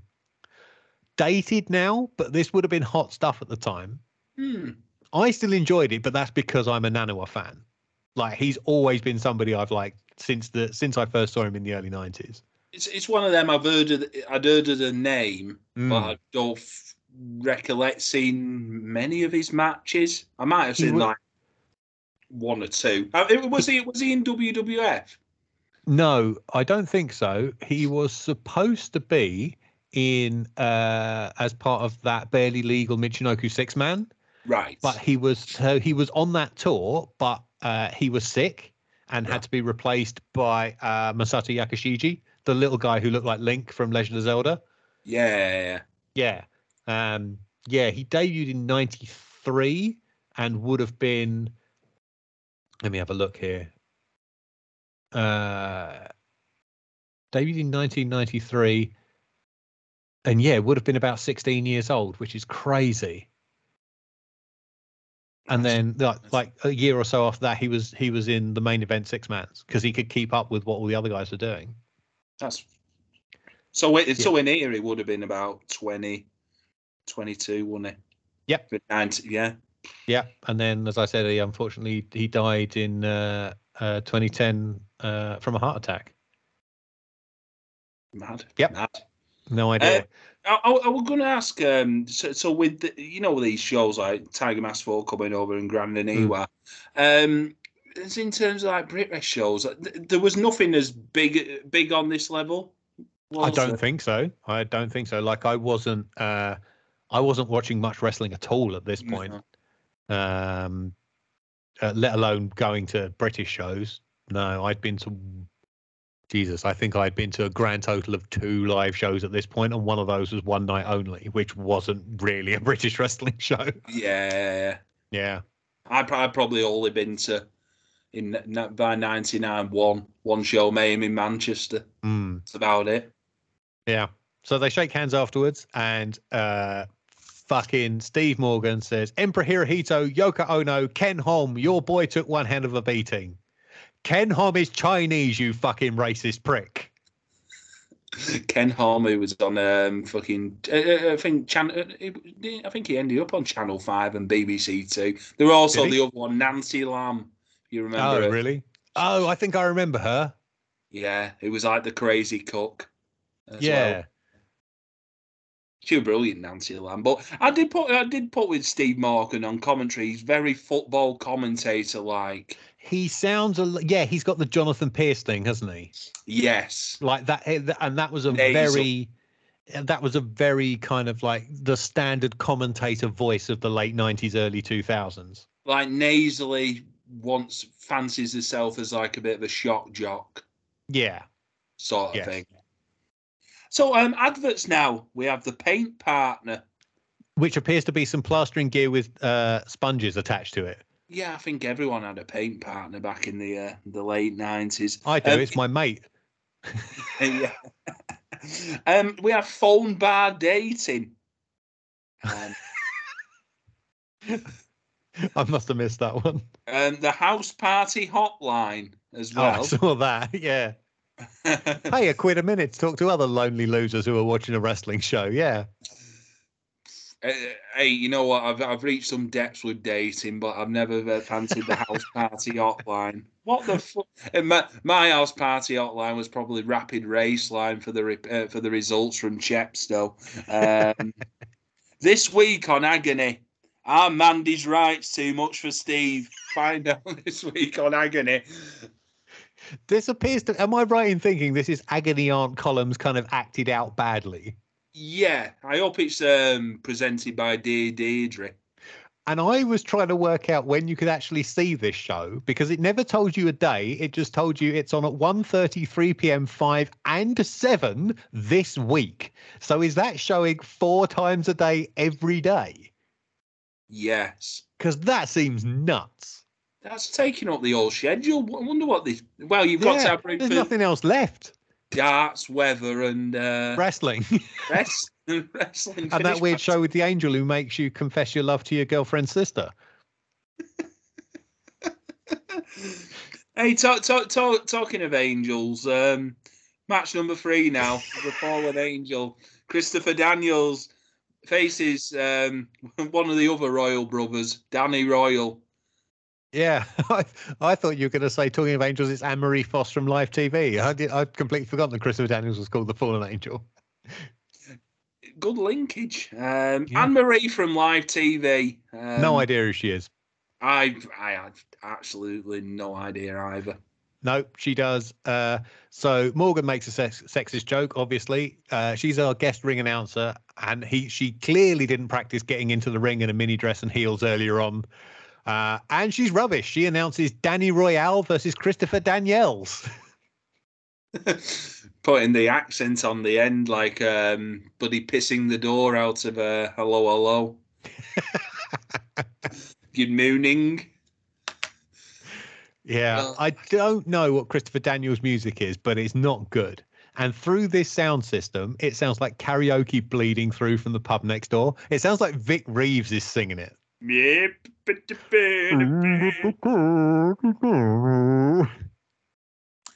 Um. So yeah, Danny Royale. He's a hundred hundred percent British beef. Um, the Burger King Big Royale. Uh, Royale with cheese. Uh, so, so um, we we have Doug Williams seen at ringside looking at his opponent for next week, and also here in this match, the referee is Tiger McGuigan. Who is Now- Tiger McGuigan? Right. So Tiger McGuigan Senior, who's the referee here, well, his son Tiger McGuigan Junior would go on to run 4GW, and he's also uh, on the uh, problematic list from speaking out allegedly. Great news. Any relation to Barry? I was trying to guess from the moustache. No. Uh, the thing was at the time when we always seen like Tiger McGuigan Jr.'s name on, it was like, who the fuck was Tiger McGuigan Sr.? And now, once he's popped up on this show, I actually know now who he is. So uh, that that sort of put the that um, question to, to bed. Anyway, back to Chris Christopher Daniels versus Danny Royale. They the commentary does have a good line where Kenny goes, "I was talking to Daniels in the back, Stephen. I found him thoroughly obnoxious." And Morgan immediately goes, "Deadpan in the back of what?" Yeah. which got a chuckle out of me. Um, yeah, it's sort of like pretty simple stuff. Uh, I don't think Royal is very experienced. Uh, I've just looked him up on Cage Match. He would have been going about three years at this point, and quite worryingly, the match I saw him in in Walthamstow was my first ever show. Uh, is his first match listed on Cage Match? Uh, so hmm, we will see uh, if he gets any better. Uh, yeah, they do like Daniels does simple stuffs and shows off like because he's the heel. Uh, Royal makes a comeback with simple stuff uh, and like like a press slam. Um, Daniels does a moonsault off the middle rope in which he mostly connects with only his goatee. Uh, Royal gets his foot up in the corner, hits a German suplex, lariat, delayed vertical suplex, and what would become the Bubba Bomb, but commentary have never seen it before. Uh, Daniel gets his feet. Daniels gets his feet on the ropes. Royal argues with the ref over the count and ends up in an angel's wings, followed by the last rites for the pin. Basic but well executed TV wrestling. Hmm. Uh, Royal is up much too quickly after taking both of Chris Daniels' finishers. I thought. He was like Road Warrior Hawk, weren't he? yes. Like, fuck this. Yeah. Um, I have expected the best moonsault ever here. I don't think he does that yet. Right, I don't think that's become part of his part of his arsenal yet. right. Mo- I haven't seen much like pre two thousand and one Christopher Daniels. So I I think I first saw him like uh, at the beginning of Ring of Honor and the beginning of TNA because that was all kind of starting up at the same time, and he was all over both of those. Yeah. And then of course I've seen tons like since. Like he did like loads of FWA stuff. He did He one was- PW, as you said over here. Uh, he was always in this country. I used to know how much you could, uh, how much it cost to get him. I bet it's not the same these days. Um, Uh, and then of course, shall we play higher or lower? I'll tell you off air. Um, Yeah, uh, like he is quite cle even at this point. He's quite clearly the best wrestler on this show. Hmm. I think. Yeah. Could tell you could tell easily, couldn't you? Apart Yeah. from the uh Michinoku Pro lads, he was Well, I don't know. He's certainly better than Tiger Mask. Uh, I don't know about Naniwa at this point. Hmm. I, I- I'd like to see if they are well. Are they are they all in the ten man thing? Together? No, they're not. So Tiger Mask No. and Naniwa were only over for this taping, and they Right. only did their their one match each, and it was very clearly Tiger Mask gets to beat Jason Cross for the belt, and then another Brit gets to beat Naniwa. Yeah.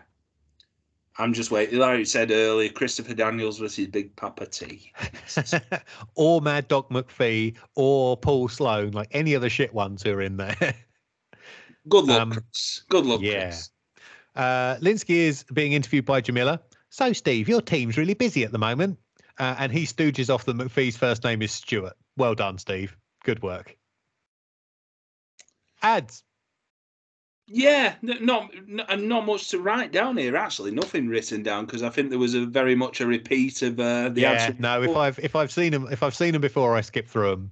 Yeah, Judge Judy. That was always a popular one. Yeah, uh, she must have done good ratings for them, I guess. Like it's a big American TV show. She was always on ITV as well. They'd always show her in the afternoon, like a block of Judge Judy and Springer. Yay. Yeah. Um. Anyway, match number four now, and your main event for this show. yeah. Uh, which they is play they show lots of replays of all the story leading into it so like I, this is something i think they do a really good job of actually is like they are constantly reminding you of what has happened and what is leading up to the thing you're about to watch yeah. which i think is really good and the if thing it's not that- a video it's dan berlinka like sitting in the spy van he's very good as a link-up man.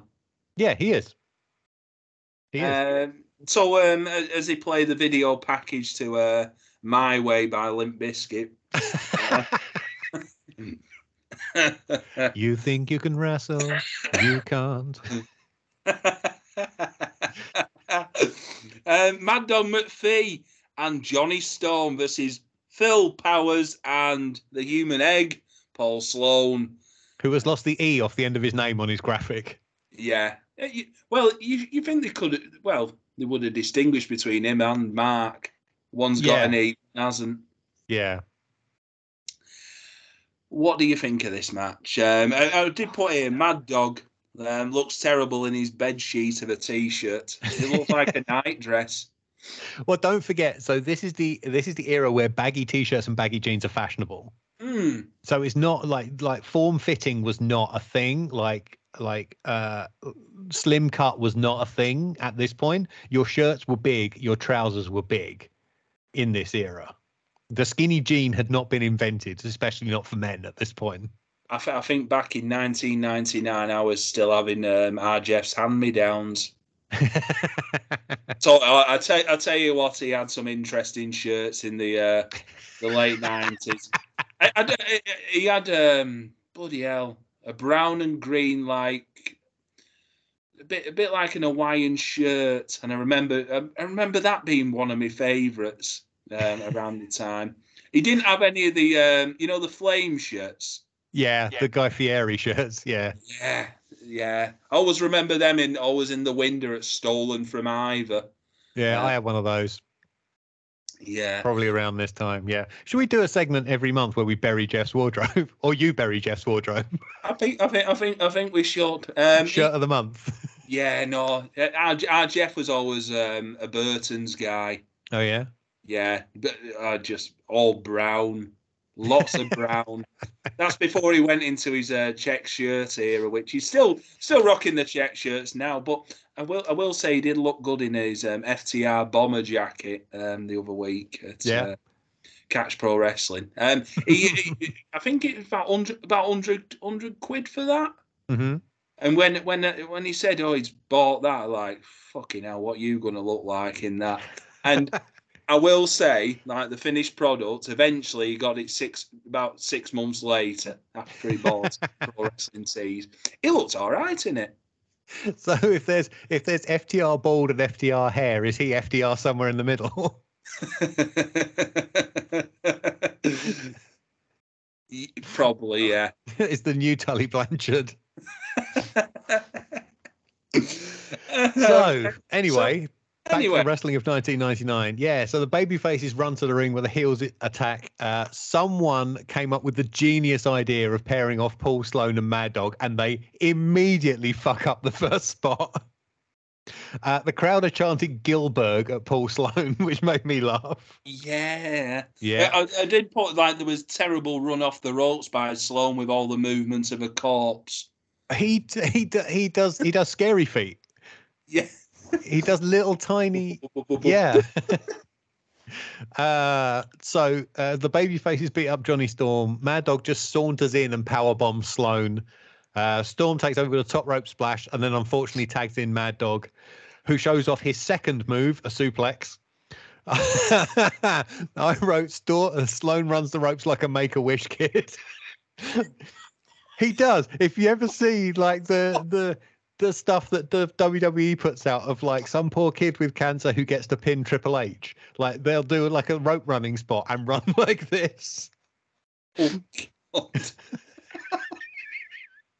Uh, Johnny Storm just about super kicks him to put an end to that. McPhee comes back in, and apparently he also knows the figure four leg lock, which is good. Uh, the heels do a top rope version of total elimination, which doesn't come off half as good as that sounds. I think because Mad Dog is on the wrong side. Yeah, there's like one like overshoots over the top of them, doesn't he? Yeah, so I, I Mad Dog does the leg sweep on the same side that Storm does the the spinning the the spinning leg lariat off the top, and I think it would look. I think Mad Dog was on the wrong side, and if he'd been on the other side, this would have looked much better. Like it's quite a cool idea in theory, but like the these two couldn't quite pull it off. Saturn Um, and Kronus, it wasn't. Shatton and Uh, yeah, Johnny Storm is now legal despite not actually tagging in. The referees are really bad at policing tags on this show, I've discovered. Uh, Sloan and Storm double down off clothesline and simply Sloan simply just rolls over to make the hot tag because he's in the wrong place and the ring is really small. Uh, Powers then makes himself, Storm, and especially Mad Dog look like idiots as he takes Storm into the heel corner to batter him while Dog just stands right next to them on the apron and watches. We get the call of the show from the commentary, which is he's got him up. It's going to be a slingshot suplex. No, a slingshot something. This is a taped show. Redo the line and give it a name. For the record, it was something like a slingshot sit out face first suplex, but It instead was, of dumping him between his legs, he's sort of it's Phil Powers on Johnny Storm, and Johnny kind of twists in the middle of it and basically ends up coming down face first on Phil Powers' leg, and you can see Johnny immediately grab his face and roll away. Uh, Powers is still going pile driver, body slam, top rope splash, and then Lynskey pulls him off the pin. Uh, Powers chases him up the aisle. McPhee catches up and goes for a power bomb and gets backdropped on the ramp, uh, and then gets power bombed on the floor by Phil Powers, immediately killing his gimmick. Back in the ring, the baby faces hit a dropkick doomsday device on Storm that Sloan doesn't go down with, and Storm has to backflip off the shoulders onto his own neck and gets pinned. Saw winner Paul Sloan then slams Storm around after the bell and kicks him out of the ring. Again, fucking terrible. Yeah. Um, mainly Mad Dog McPhee again and Paul's. They're not good. Like No. they shouldn't be. They shouldn't be in the ring. They're not. It, it's uh, it's a similar problem to as we talked about Transatlantic Wrestling Challenge. There's a lot of people on this show who are being put in positions they're not ready for. Like Yeah. the commentators aren't good. Like uh, uh, uh, Kenny McBride and Ross Gordon know the names of moves, but they're just interchangeable, uncharismatic Scottish men. Yes, I, I, I, was going to say that there's there's nothing as in terms of personality that comes across from them two that makes them stand out as like a good duo. You know, like what um, Carlson and Webster did. Yeah. I think a drinking game to play, particularly with this episode, is how many times one commentator says the other one's name. Hmm. I- What I do you like- call that move, Kenny? I don't know, Steve. But it was it was constant, and it was kind of like there were points where the commentators were talking over each other, Yeah, like just barreling on with their line, and there were parts where there was a lot of last word syndrome, where each one seemed to feel they had to get in the last word and couldn't let a couldn't let a subject go. sounds like many of our podcasts. except much more lame and less entertaining. Well, yes. um, so that's uh, episode two done with. That's the Yeah. first two episodes. Um, Yeah. Coming up next the- week. What what's the what's the final thought on the uh, two episodes? Well, I'm just gonna just gonna wrap up. Uh, next week we have the Death Squad versus Shane and Murphy. Do you know who they are? Shane and Murphy. Oh, it's not our Alex, is it? It's Alex Shane and Leon Murphy, who would then become Guy Thunder in the FWA. Right. Was he Uh, any, was he any good, guy? He was he was before my time. So he was the he was the early run before I turned up to do the the TWC stuff. right. Uh, and of course, hopefully, I'm praying this is good. Doug Williams versus Christopher Daniels. That should be good. That's like the FWA match, isn't it? hopefully. Uh, and then we get an uncharismatic Doug promo to close, followed by a plug for the UWA hotline. It's probably the same as the fucking uh, house party hotline. Same one. Press one for UWA. Press two house party, and you get sexy Steve Lynskey on there oh God, with his American accent. what are you wearing? That was too good. That was too good. I was trying to do a bad American accent, and that was still better than Lynskey's. Fancy losing your wrestling ring?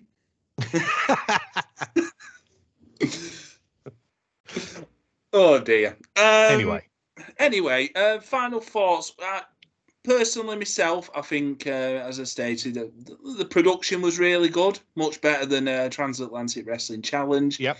There was um, infinitely better matches on this show, which was the Tiger Bass one yeah, and the Naniwa one. Um, yeah, we we do get the odd. I think like shit, shit wrestlers, don't we? Mad Dog McPhee, Paul Sloan, but not really Kung Fu Kid bad. Um, no, there's nobody that bad yet. and I think we've um, we've found our hero, haven't we? Which is the one and only Big Papa T. I don't know. What what do you think overall of these um, two episodes, Kieran? Um, I think they're decent enough. I think they're much better than Transatlantic Wrestling Challenge. Yeah. Transatlantic Wrestling Challenge, I was dreading the next one. This, I actually want to continue watching, uh, mostly because like the stories make sense and are progressing logically, Yeah, and it's a more competent television program, as you said, and the wrestling is better. Um, Tiger versus Cross was definitely the best match we saw, I think, of of the two episodes. But uh, I mean, the Stevie Knight Jody Flash squash match, as you said, was pretty good. yeah. Um, and Christopher Daniels versus Danny Royal isn't going to win any awards, but it was a competent television wrestling match. And sometimes you want competent wrestling. Oh yeah, I will. Yes, absolutely. Unless you're doing a review podcast like this, where it's fun to, you know, stick the boot into to shit wrestlers. Yeah, Um, you generally, if you're watching a wrestling TV show, you want to see some good wrestling. I thought overall, though, episode two was better than episode one. yeah. I, I think um, I think at least three of the matches were good, weren't they? Yeah, On that, It was that it was only the main event that really let the side down. yeah, And I could complain about the bait and switch of uh, like Doug Williams versus Stevie Knight at the beginning. But again, you have to remember what mainstream wrestling TV was at this time. That that was happening on Raw and Nitro every week. So Bro. you can't really blame them for doing it. And in the end, it sort of makes sense. Plus, you got to see a new person. Yeah, would fully agree with that. So um, next time we'll have episode three and four. But Kieran, what do you want to plug? Oh boy, well, uh, if Elon Musk hasn't sunk Twitter by the time you uh, hear this, I am at Kieran Edits. Uh, and I am also the co-host of the Must See Matches podcast at Must See Matches, along with Mark Buckledy. Uh, we have had a run of great uh, guests and matches uh, over the past few weeks. Uh, we have Adam Alan Forel has come on, WH Park has come on, Matty Edwards has been on. Uh, we uh, what are we on now? Um, we have just released this week's show, which is um, Joe versus Punk Two. Samoa Joe versus CM Punk, clearly, with Dave Ryan from Days of Thunder as our guest. Um, I really want to big up the next one that's coming out next week, which is Aja Kong versus Manami Toyota from Big Egg Wrestling Universe. And our guest on that is Alex from the Berubara Tag Boom podcast. And it's not so much about our discussion of the match is our discussion of what Japanese women's wrestling meant to Japanese culture, what Japanese culture meant to Japanese women's wrestling, yeah. uh, about representation within women's wrestling, and all kinds of stuff like that. Before we even get into the match, uh, I really want people to listen to that episode for sure. I suppose it comes at a good time because they're having that big crossover event with New Japan, aren't they? They are indeed, and that is due to be released next Monday. Uh, I mean, you, I know you'll race this out before I've even gone to bed. Uh, yeah, but uh, that is due out as we record this. That is due out next Monday, uh, which will be one day off the 28th anniversary of that match, as well. Yeah, uh, we seem to be hitting a lot of anniversaries lately. Uh, which is interesting. So the the Kobashi Misawa one we did with WH Park came out on the anniversary of the match, uh, and we've got a couple more coming up across December, which will also hit anniversaries. Uh, yeah, that's at Must See Matches. And if you go to linktr.ee slash Must See Matches, you can subscribe, which I very much recommend as opposed to trying to click the weekly Twitter post because they could go away at any point. Yeah, I, have oh. I've already got it on like on follow on Spotify. Just do it, just do it like that. And yeah, always... do that. Go on, go on Spotify. Search for must see matches. It's the black and white shot of the wrestling ring. Just click on that and hit subscribe or follow or whatever it is you click on Spotify. You can also do that on Amazon Music. You can do it on Apple Podcasts. We are on. We're on fucking everything. Everywhere you can get a podcast, you can get our show. Yeah, uh, it's um, I think you're a quarter of the way through now, aren't you? Uh, so we have 104 matches to do, and the last one we recorded was episode 29. So yeah, we're just over a quarter of the way through. it, it is a solid two years. At one a week, it is two years of podcasting. And as I always say, when Kieran's on, it's a good bus ride. Absolutely. I've, have that on the tagline one of these days. it's a good bus ride. Um, you also got DD Teach, haven't you, as well? We do, yes. That's still kind of limping along. We have DD Teach, which is at DD Teach Pod on Twitter, and that's where same uh, same hosts, except Mark is teaching me, the enthusiastic noob, uh, something about DDT Pro Wrestling from Japan every month. Uh, and I do believe I have nobody's been told this yet, and I haven't actually watched the matches, but why not? The next one we're going to do is uh, three influential followers from DDT's past. Ah, interesting. It won't, it won't be the life and times of uh, Ricky Shane Page in the uh, company at the moment. uh, I haven't watched one moment of that tournament. um, follow us on Twitter at GCP Podcast One if Twitter's still alive. Uh, follow me at Oggy Part 3 as well on Twitter. Coming up, we've still got two months of WCW to go. We've got WCW Mayhem in a couple of weeks' time with Chris Wilson. Also, catch me on uh, Grapple FPL. Uh, we're currently on a break due to the uh, the World Cup in uh, Qatar, but uh, we will be back much nearer to Christmas. We might have some World Cup content, but yeah, yeah, you can see us on there. I think they stream it on Twitch and on YouTube. Um, yeah, I think that's I think that's all the plugs as ever, Kieran. Thanks very much. No worries. It's always a pleasure to be here. this has been a GCP. Thank you very much and goodbye. Американская фирма Transceptor Technology приступила к производству компьютеров «Персональный спутник».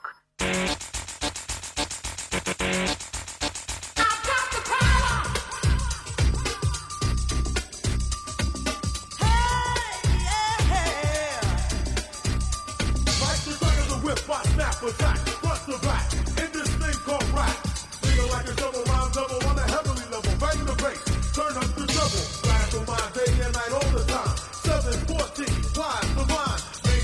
Blast